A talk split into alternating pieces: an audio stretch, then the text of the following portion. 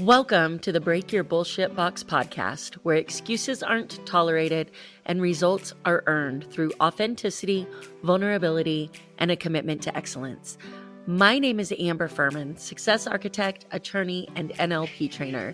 If you're ready to bitch slap the bully in your brain, overcome the bullshit that holds you back, and design the life and success you've always wanted, then it's time for you to break your bullshit box and step into designing life and success on your terms.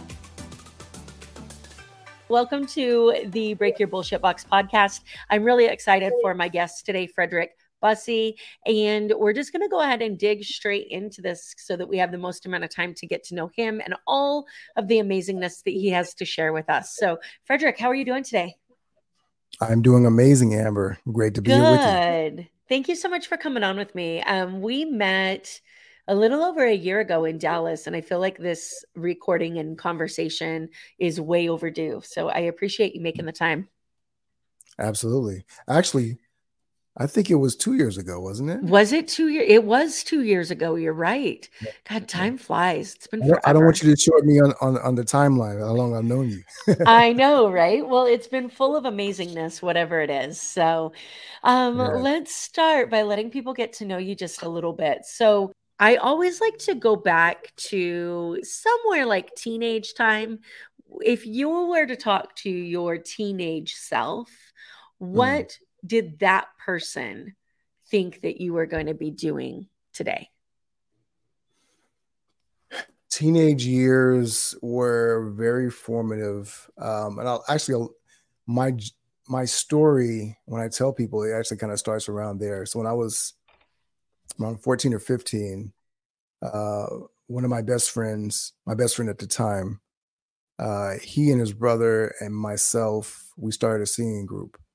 Um, we both grew up in the church. We were preachers' kids, um, all of us, and uh, I had a love for music. He had more ambition than I did at the time. His dream was to drive Ferraris and ride in, well, to ride in limousines and be a rock star, famous. You know, he wanted to be famous, and uh, but I loved music. I loved singing in groups. I grew up with a love of harmony, and uh, that began the journey right there. If you'd told me then that I was going to be doing what I'd be doing now, um, I wouldn't have believed it. I had a desire to be. I was curious about entrepreneurship and business, but I always thought of a business person as someone who wore a suit and had a briefcase, and that was it. I didn't know anything else about that at 15 years old, if you'd asked me what I'd be doing, I'd say I'd still be writing and producing music. Um, I would have been Babyface or Timbaland or Puff Daddy, somewhere, somewhere, somewhere in that mix. That's who I would have been. When did you make the transition and stop, or or did you stop? I guess is the better question. Writing and producing music, or do you still do that? So I don't do that professionally anymore. Um, although I still am creative and I still do write songs um, from time to time. I used to write a song a day. I Oh, haven't really? I haven't. Yeah, I've, I've, I'm probably in my lifetime, I estimate I've written somewhere around eight thousand songs or so. That's So- amazing. I love the songwriter world. It's a whole world that people don't really know exist, and I think it's fantastic.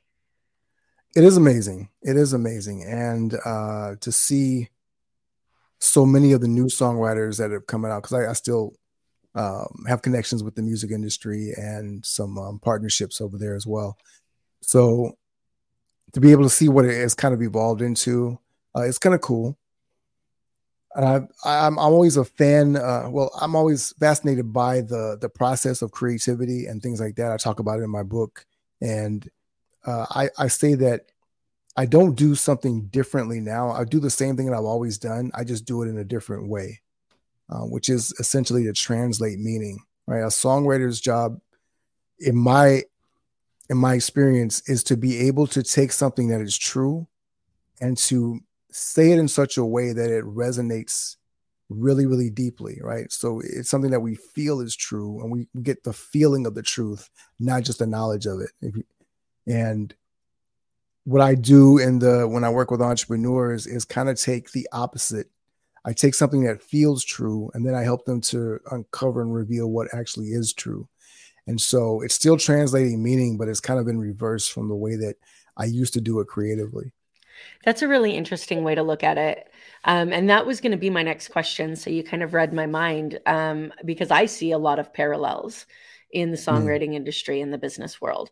Um, and, you know, the songwriting industry for me is purely as a consumer. Um, I've mm. never been involved in the music industry, although I've been toying around with the idea of doing like entertainment law. Um, I'm working on deciding whether I want to apply to the state bar in Nashville and make that shift. Um, but for me, I love it so much. And I know there's a business behind the music that I'm not sure. I'm ready to see um, because I it's it's my happy place.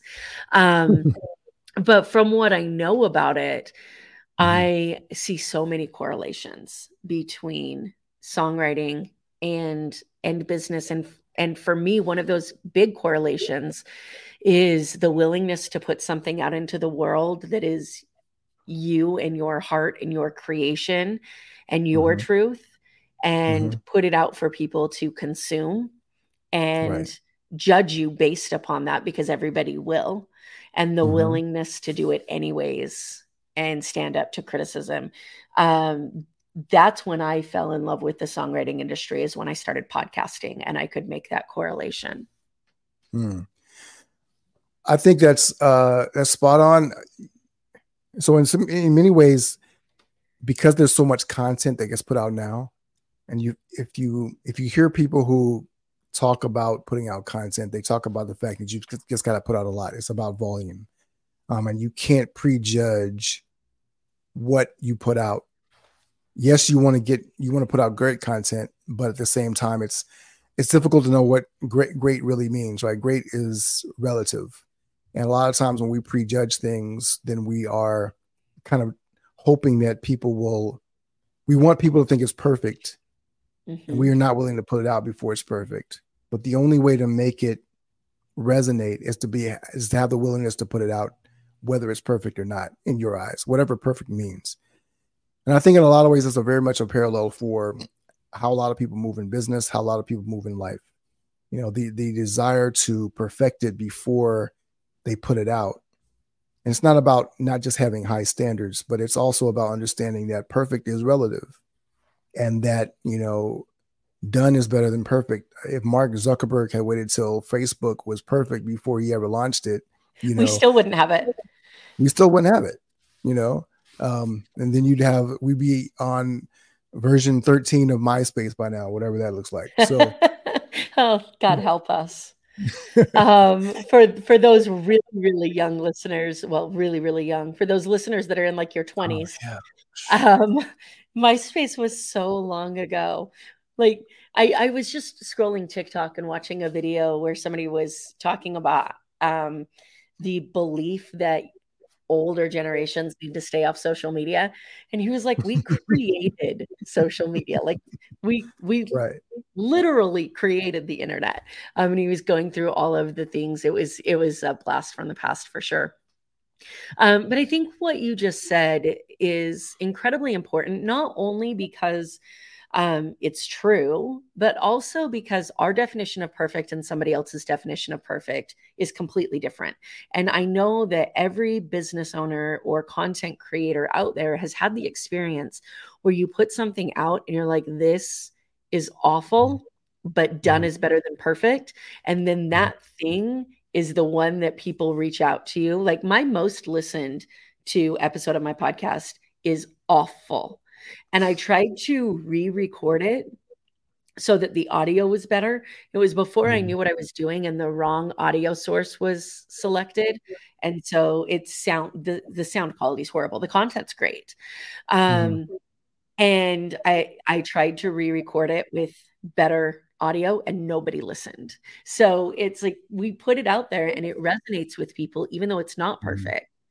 And if we never put that out, we would never get those connections. There's something that I talk about um, in my content now. You know, we're in the age of AI, um, but I, I talk a lot about this other version of AI, which is authentic intelligence, right? Ooh.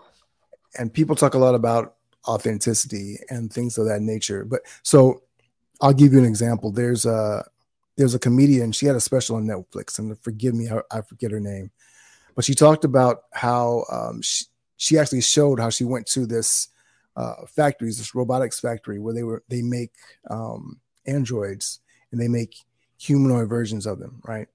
And so they were talking about as they're uh, creating it, they talk about the fact that they have to create asymmetry on purpose because that is the thing when you look at um, an android or uh, a robot the thing that freaks people out about it is that it's perfectly symmetrical right? And if you look at a human face you know our eyes aren't perfectly shaped on, on either side of our nose. Our nose is a little bit twisted to the left or to the right. You know our teeth are maybe slightly crooked. Like perfection actually freaks us out. And so yeah. this desire that we have as human beings to be perfect actually works against us in most ways. You know, we have all the filters and all the different things that, you know, we want people to perceive us through when in reality, the most powerful thing about you is the genuine mm. article, you know, the real you. And so that authentic intelligence, the thing that is at your core, can shine through when you're not trying to filter it through this lens of perfection and through this pre-manufactured ideal that you have in your head that doesn't really connect with other people. Yeah, absolutely. You know, I talk about this in my book and and you mentioned mm-hmm. your book as well, which is fantastic. We're going to tell people where to get that. Um, since you brought this up, I talk about it in my book that we hide all the things that we think bring us shame and mm-hmm. guilt and imperfectness and and so much of our desire for professional success is mm-hmm. because mm-hmm. we think that that's going to compensate for what we think makes us less than personally or um, in some of any of the experiences that we've had that are trauma based. Mm-hmm. When if we were to show those things more, that's where true human connection comes from. And that's where people can relate to us. Sometimes people can't relate to our successes as well as they can relate to the struggles to get to those successes. And I think that's so mm-hmm. important for people to remember. No, 100%. It's funny. I wrote an article, uh, not an article, but I, I, had a post on Facebook today, and I was talking about uh, the fact that for a lot of high performers, achievement equals love, mm. right? And so we're always in this constant pursuit of this ideal version. So when I am perfect, when I have achieved this thing, then I will be worthy of love, right? And the fact of the matter is, of course, that's not true, but it feels true. And yeah. the feeling is what drives us, right? And the feel, the thought behind the feeling that I, am not enough, I'm not worthy enough, but I can, I can make just a little bit more money. I can get another award. I can get another promotion. I can, I can level up my business, whatever that looks like, whatever perfection or, or achievement looks like in your world. That's where we tend to be driven towards. And then we get there and you get to the top of that mountain and it's not enough and you don't know why it's not enough and if you can learn to accept the fact that your perfection is not about flawlessness it's about being complete that you have already have everything that you need that you already are enough. If you can accept that and can and you can create from there whatever that looks like that actually allows you to be so much more powerful infinitely more powerful because you're not moving towards this ideal of, of something that you can never be right? And how many of us have have tried to to do that especially if you're a high achiever a high performer. Like i know that you are amber because we've had conversations and we've talked right? And I, but I, I know that looking at you and what you've done not even not even personally but so many attorneys so many doctors are those people because why would you put yourself subject yourself through the the rigor of becoming this unless you had this idea that once I'm there, once I get this degree, once I get this certification, once I get this this this piece of paper that licenses me and tells me that I am worthy, right? I'm one of the rare ones who could ever accomplish this thing. And you believe it and you get there. And how many of your colleagues and I know I know you you probably share it in in in your book and on your podcast and you talk about the fact that you know you've been transparent about the fact that you have had those struggles dealing with this how many attorneys do we know? How many doctors do we know that are utterly miserable at what they do because they they did it for all the wrong reasons? Oh, more than not. 100% mm-hmm. percent mm hmm more than not. I mean, the biggest thing that I hear, and this is part of the reason that I'm on the mission that I'm on, one of the biggest things that I hear is, well, I get to retire in 10 years or 15 years, mm-hmm. and then I can go do mm-hmm. what it was, right? Well, we're constantly chasing whatever that is that's going to make us happy or worth it or whatever. And the idea that it's such a cliche and it drives me nuts, but it's true that happiness is a choice is so 100% hmm. real. Like when mm-hmm. I have this, I'll be happy. When I have this, I'll be worthy. Happy and worthy are choices, they're right. decisions that we make. And it's interesting that you say that because we're both connected to, um, you know, Michael Faber, right? Are you, yep. are you, yeah. yeah. So we're both connected with Michael, and Michael and I did a podcast interview a couple of years ago, and it's still mm-hmm. one of my favorite podcast interviews because part of what connected Michael and I so much was that when we first talked, we had such a similar background. We had, mm-hmm. we both had suicides in our family. We had both lost our dads at a young age we both had like if you stripped our identities where we were from and you just looked at some of our trauma based points you wouldn't mm. be mm-hmm. able to tell the difference between us yet mm. i went to law school and he's been very open about his history of drug addiction and recovering from that and now he's a very successful business owner but mm-hmm. people would look at me and call me successful because I went to law school. They would look at mm-hmm. him and call him a failure because he became a drug addict and almost went to jail. Yet we right. were running from the exact same thing. It was the same thing that drove us both. And I think that mm-hmm. gets lost in so many conversations that the social acceptableness yes, that's a word, I just created it um, of high academic and professional achievement that mm-hmm. that justifies the means of trying to outrun our trauma with those things. And eventually it never fails. That ends up being there, there comes a point where that's not enough. And it's normally what society knows knows as a midlife crisis. Yeah 100% you said a couple of things there that that i want to touch on one of those being about happiness, right? Uh, people say happiness is an inside job. I think one of the one of the things that we one of the lies or myths that we have been sold is the idea that happiness is the goal of life.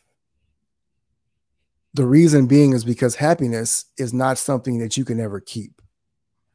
Right? Mm. I always make the analogy that let's say that you say you feel like if I won the lottery, if I won the mega Powerball for two billion dollars, I will be happy for the rest of my life. Let's say that you won that you actually did win. And then the day that you won, your mother died. Would you still be happy? Right. And so, what you realize that happiness is so fleeting, it can be instantly t- snatched away. The thing that I've learned is that what we should be what we should be in pursuit of is not happiness but peace. Mm. you know and the bible talks about this you know that you know you have a peace that passeth all understanding. Well the reason why it passes all understanding is because people feel like you can't be at peace if you're not happy right? But if you're happiness is like an ultimate high. So there are highs and lows right and I, I, I heard someone uh, make this analogy said, you know, in life, there's a high and low. There's so many highs and lows. But what is a heartbeat when you look at a heartbeat monitor? But it goes up and down, mm. up and down. And that all that does, all the ups and downs let you know that you're alive. But the constant is that the that everything moves forward and that can give you peace, right? And when you have peace, you operate in clarity you're clear about what you want. You're clear about who you are. You're clear about what your contribution is to the world what matters to you. And i think that's where we we all what really we really want significance. And we think we're chasing happiness. And happiness is so fleeting and so elusive that you're just it's like chasing squirrels right through the forest. And you can't ever you can't ever attain that. You may get it for a second, and it's going to get away. So yeah, I, yeah. I, I, and I love. I wanted to touch on one other thing you said about the trauma, right? Um, how it drives us, and I I could relate to that as well because even though I did grow up with my father, my father came from a broken home. It affected our relationship growing up, and um, we have a good relationship now. But I realized that a lot of the things that I was driven from was a lack a, a certain insecurity. So when I talked about wanting to, you know, go into the music business, it was always with this thought in the back of my mind that, oh, if I'm up on stage winning Grammys, oh, if I had these million dollar houses and I'm driving these really fancy cars, then people will suddenly see me because I felt invisible. I right. felt like I was not someone that was especially handsome, especially talented, whatever the case may be. I just knew how to write songs. And so maybe that would put me on a platform to be able to be recognized by the world. And the thing about it is, you can never write a song that's never not going to, you know, if you write a number one hit a week later or a few weeks later, somebody else is going to write another one hit. If you, no matter what you do, nothing is going to be immortal, always the greatest, always the best, always front of mind for people. You're going to have to learn how to adapt and move through a world where your insecurities are going to be a real thing, right? How do you navigate that? And so you have to learn to find the peace in the inner peace that allows you to be able to move forward and continually develop and be your best. Yeah, absolutely. This is one of the things that we are constantly talking about when we talk about the idea of toxic positivity, right? Um, I think first of all, there's a difference between positive and happiness, and I don't think that that gets. Um, I don't think that gets discussed enough that you mm-hmm. can be positive and not happy at the same time. Um, because Absolutely. you're right, happiness is this fleeting, like, and on the other side of happy, the sadness side of it, one of the most dangerous things that happens, especially in this day and age of everybody being so quick to put a label on everything um, is that when you have those moments where you're sad or um, a little nostalgic or something to that effect, we forget those are human emotions. That just right. because you feel sad doesn't mean that needs to have a label or a diagnosis or anything like that put on it. Um, but we start to think like i don't feel happy and the world tells me i should be happy so there's something wrong with me um, and then on top of that so much of our lessons and you know this we've talked about this before so much of our mm-hmm. lessons that we learn come from some of the mistakes that we've made the trauma that we've had what are the lessons that we can learn from every experience in our life but because mm. we have this toxic positivity culture, we're not trained to focus on those lessons because that requires us to step back and say, what could I have done different? And mm-hmm. the fault based nature of some of the conversations we have today, combined with the toxic positivity of um, we're not allowed to talk about the things that make us less than happy because we've got to be positive, prevent us from learning the lessons that are going to allow us to scale our life and business.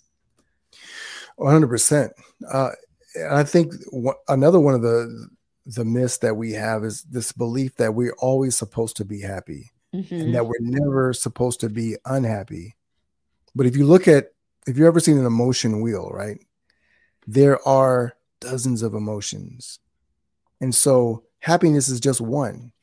How can you stay in life and experience the fullness of what life is if you're only in this one degree of emotion, right? And the other thing that I, like to talk about, so with my kids, right? We talk about the fact that emotions are not facts; they're just signals, right? Mm. Whenever I say that to my son, my son starts. I, I say, I tell him it's like an alarm that's telling you that something is happening. And so he likes to go beep, beep, beep every time I say that. But emotions are not facts, they're signals, which means that they're signals of a thought. Your emotions is caused by a thought. What is the thought that is causing this emotion? And when you start to see it as a signal, you start to be able to read yourself and the world around yes. you differently.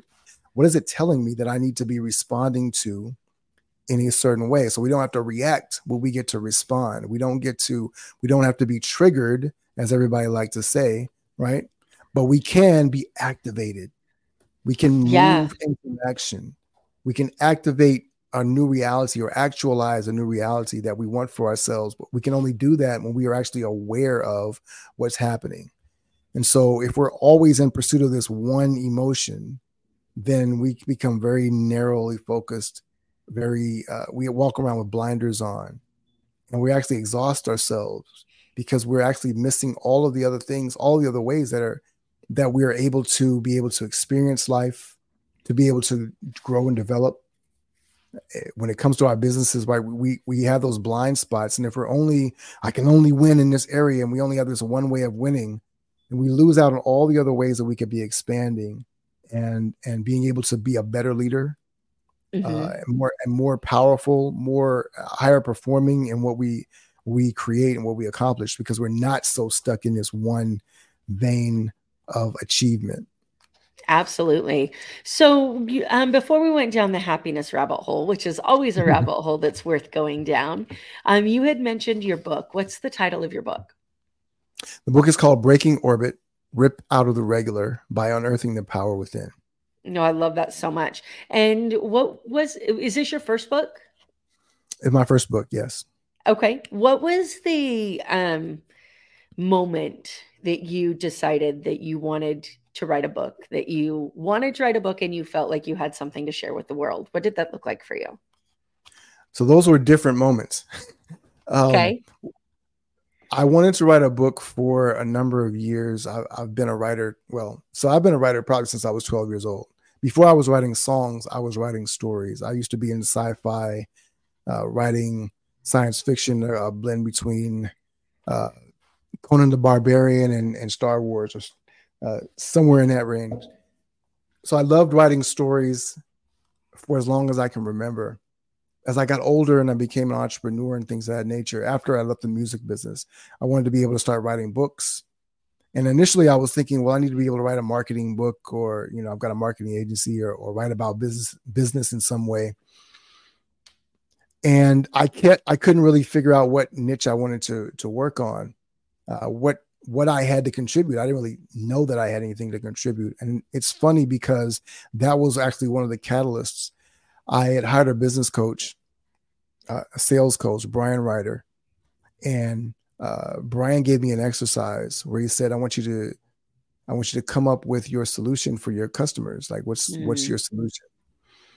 And so I banged around on that thing for like a week, and I couldn't come up with it.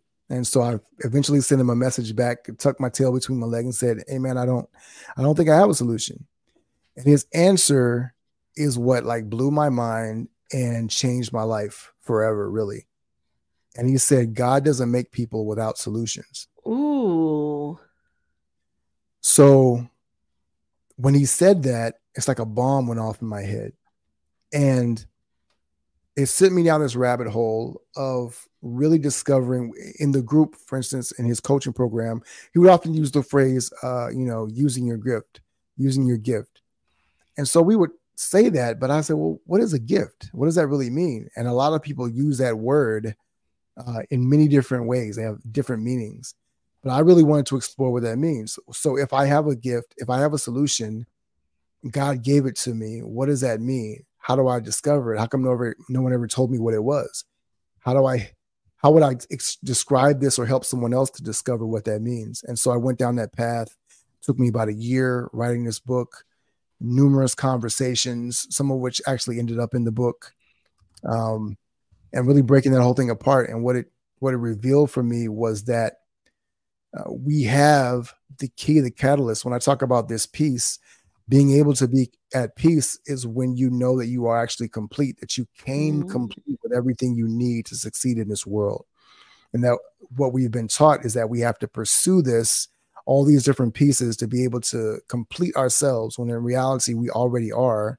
And the only thing we need to do is connect to the gift that we have been created with and the source of that gift. I love that. Mm-hmm. I love that so much. And the idea of the fact that no person exists without gifts and solutions is mm-hmm. so important. Mm-hmm. Um, it's so important.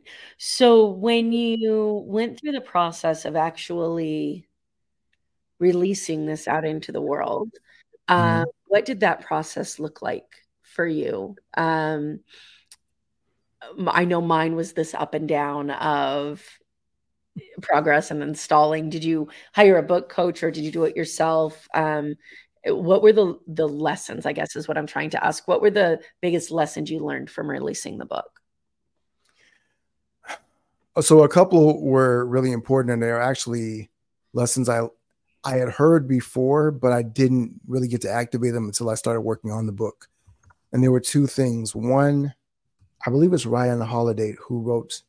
Um, there's a book called Perennial Seller, right? Okay. It talks about, you know, the all why all the greatest books in history have been perennial sellers, right? So it's not yeah, Ryan just Holiday. Ryan Holiday, yeah. So the the concept behind it is just that there are certain timeless things that go in timeless lessons, and so you don't want to write a book that only focuses on the now. Like for instance, somebody who's written a book about AI, right? It may be a bestseller for a week or two. In in a month or a year or 10 years, it may not even be relevant because it can be the next thing, quantum computing or whatever. But if you write books that have timeless lessons, that have timeless language, that refer to people throughout history or lessons that any person at any point in time could pick up that book and read. You look at Napoleon Hill's books, for instance, right? They were written nearly 100 years ago, some of them. And the lessons that he, he, he uh, extracted are, are nearly 100 years old. But the wisdom is timeless. It could have been written in the time of Socrates or Plato. And so I wanted to be able to do that. And so part of it that allowed me to be able to um, not fixate on being so relevant for the time was that, okay, I want to write a book that no matter who reads it, whenever they read it, it's always going to be valuable for them. The next piece of advice I got was that write a book that you will not get tired of talking about for two or three years straight. Right. And I actually wrote the book five years ago, released it about four years ago now. So, but I still talk about the book because the one thing I was able to realize was that every time I introduce the book to someone, it's brand new to them. It's mm-hmm. a brand new mm-hmm. concept to them they've never read it before. And if I wrote a perennial seller, you know, whether you have um, outwitting the outwitting the devil or think and grow rich, there's always people that are discovering that. And if you can talk about that book for the rest of your life with the same amount of passion, then you can continue to promote it.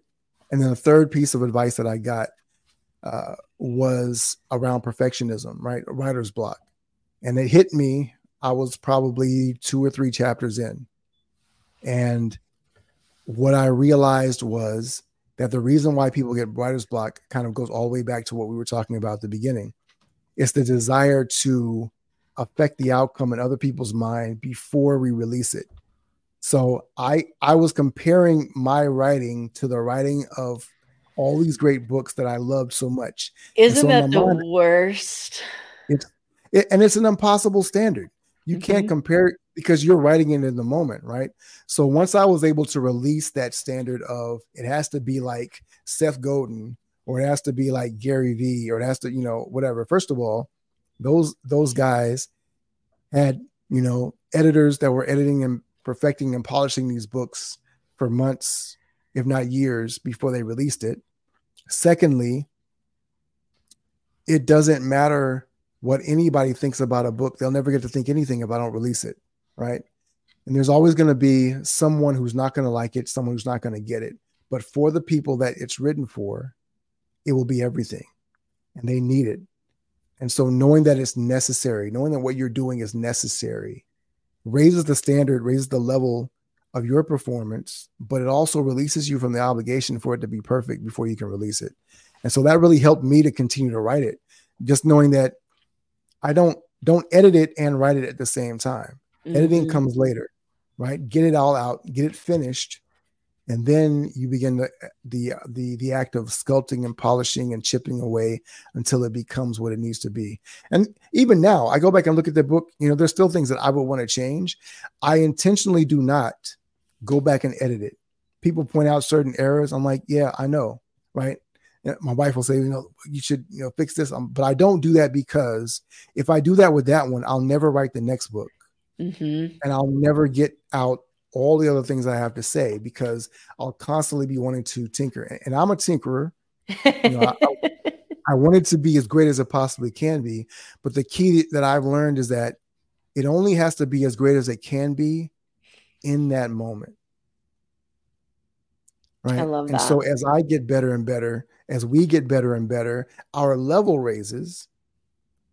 But at a certain point, it can only be as great as you are in that moment. You can't be, you know, you can't be the heavyweight champion when you're an amateur, but you can be the greatest amateur that you can be until you go pro.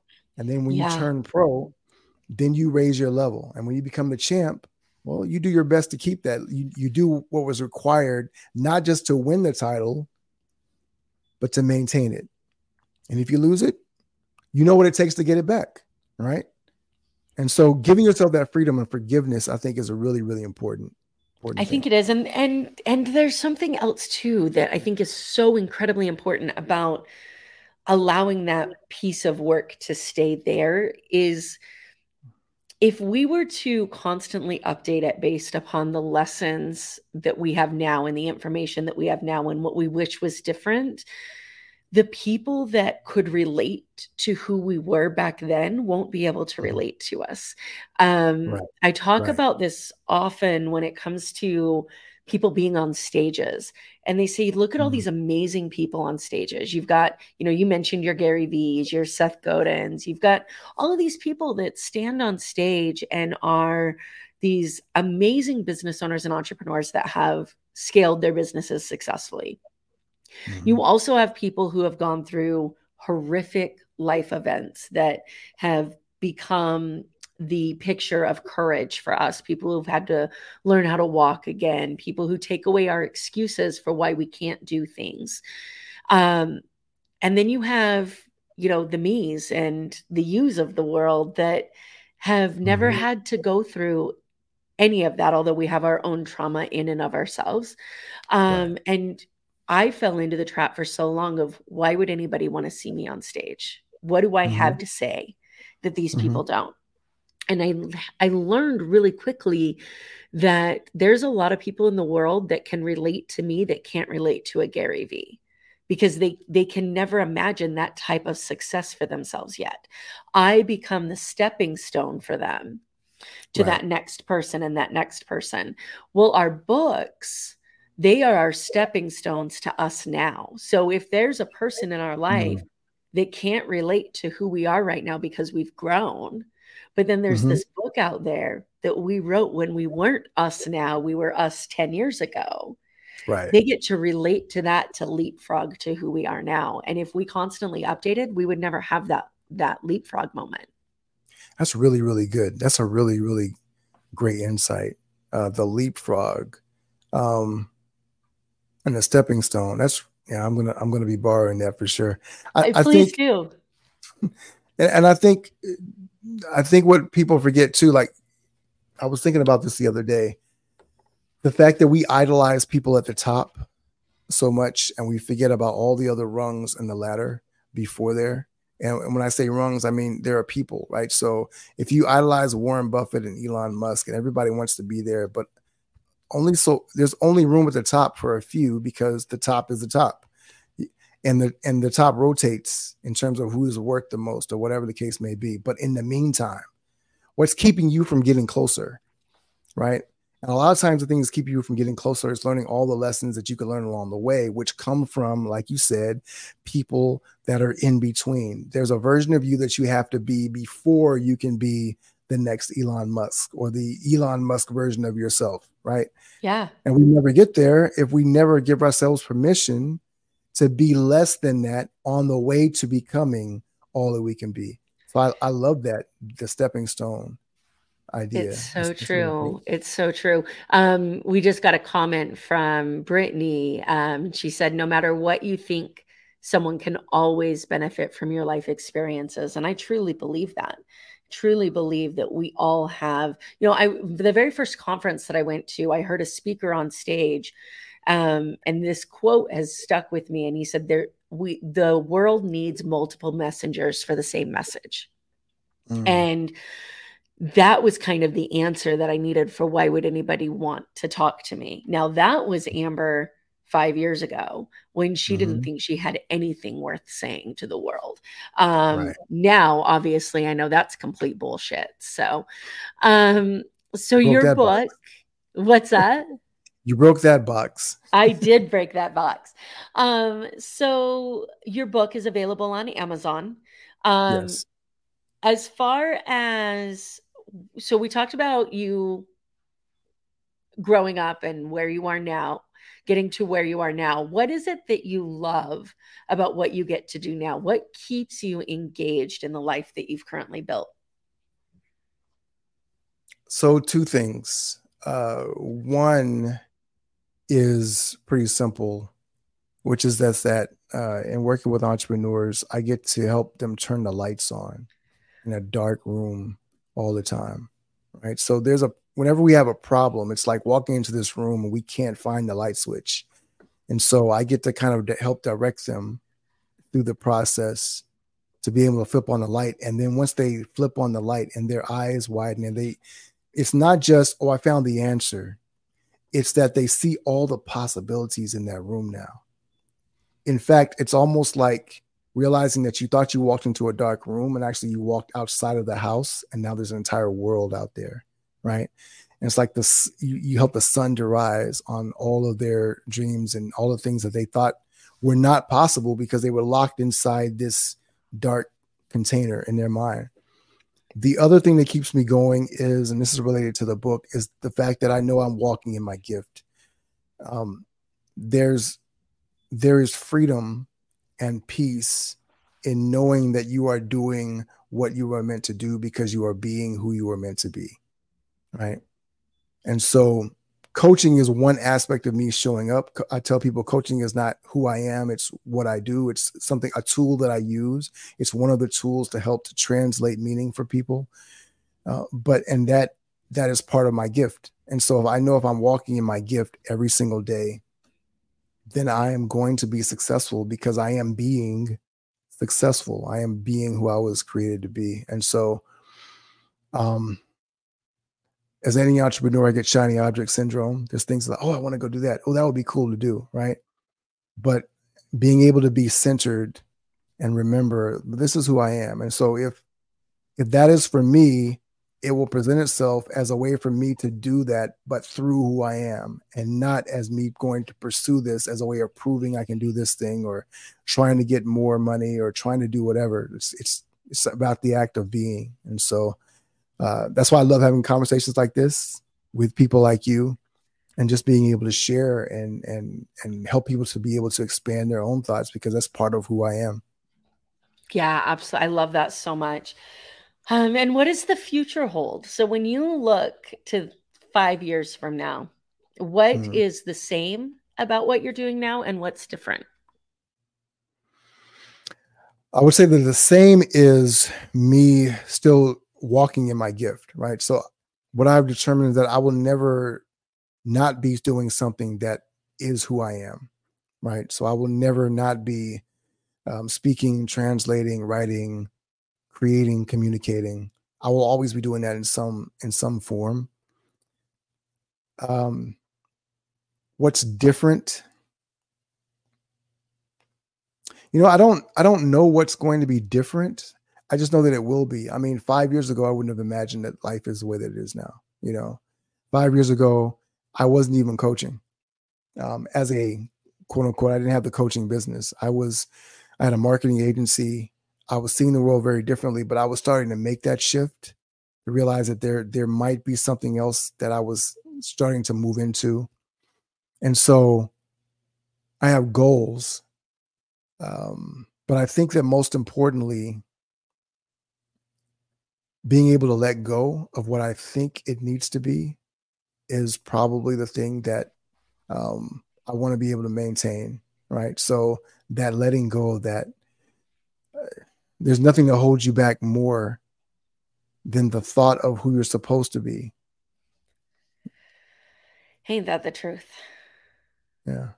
Um, I think that that is kind of the place that we all aspire to be or could aspire to be is the ability to set goals mm-hmm. and the ability to desire to achieve those goals mm-hmm. and be focused on them while mm-hmm. also being open to the possibility that something better than we ever could have imagined could present itself and staying focused and open to possibilities all at the same time. It's this sweet spot of being able to have a life that we can't currently imagine. And I think that's so important because it's it's where the shiny object object syndrome and goal setting meet, right? We've got to be able to have the shiny object syndrome to notice the things that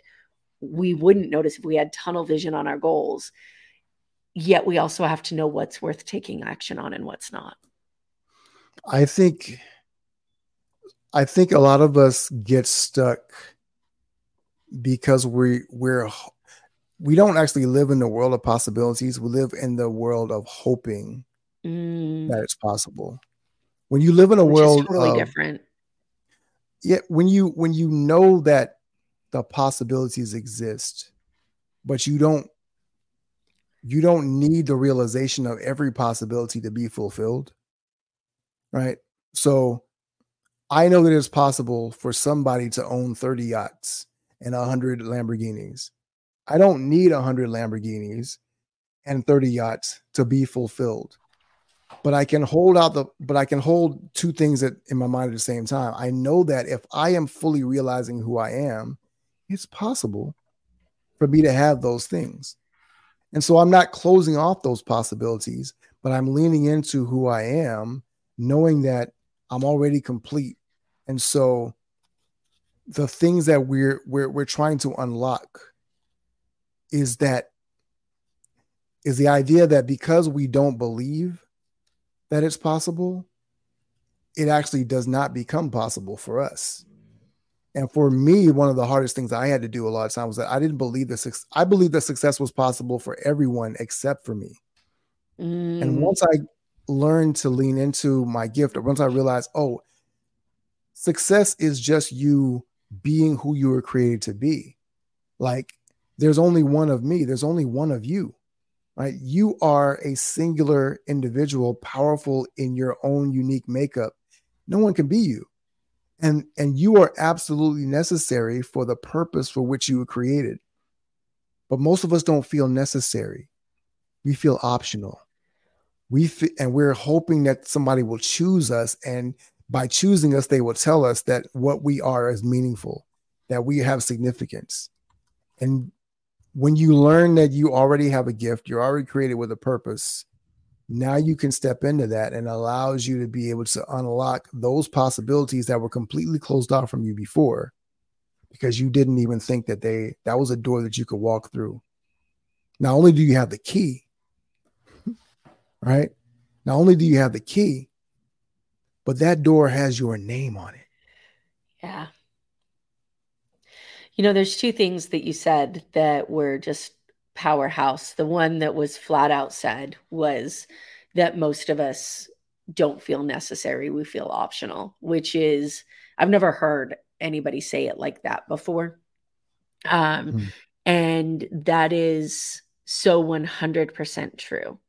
We, there's so many times that we allow ourselves to say, well, somebody else can do it better what's the purpose of me being here? What do i bring to the table? Would anybody notice if i was you know if i was missing? I was actually just having this conversation with somebody the other day um, on the topic of suicidal thoughts and i said you know i've mm-hmm. never had suicidal thoughts. At the same time there have definitely been times in my life where i've questioned whether if i wasn't here if anybody would notice. Mm, and yeah um to me those are two different things. And that's the the like that's what i think of when i think of feeling optional instead of necessary. Like the world needs every single human being that was put here for a reason. Mm-hmm. And when people think of that, that like they are necessary in this world, they're necessary in the e- ecosystem that they create and that they're put in, known as their family and friends, to make sure that you know it's completely different without them there. Um, and so I love that so much. The other thing that you talked about that I think plagues people and lives in their head way too much is that success is possible for everybody else. That, mm-hmm. of course, it's possible for somebody to own 30 yachts, but that somebody isn't me. It's not possible mm-hmm. for me to do that. And as soon as we realize that, you know, this is one of my favorite parts of Mark Manson's Subtle Art of Not Giving a Fuck is the it what are we willing to put the effort into to obtain there's nothing that's different between you know this person and us except they wanted something bad enough to put the effort in to get it and they had skills and resources that maybe came more natural to them that we would have had to learn um, but that doesn't mean that that success isn't available to us if we wanted it and I think that that's so incredibly important to remember. This is a really important point. And when you talk about the possibilities, right? Nothing will close off the possibilities faster than believing that you are not enough, that you don't have enough.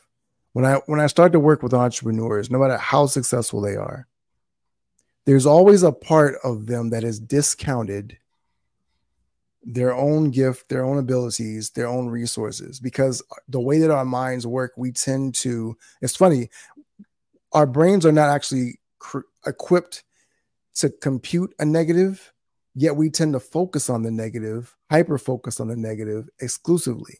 So if we have a problem, we literally couldn't see the solution if it was surrounded, if they were surrounding the problem because all we focus on is the problem. It's like having a, a completely white shirt on, right? And then you go to a barbecue and there's one small fleck of barbecue that gets on your shirt and you want to change the entire shirt. Like, oh, this is ruined. Literally, there's one one thousandth of a percent of the of the fabric, but that's what we focus on. And when you talk about how we believe that oh that person that has 30 yachts, I can never do that.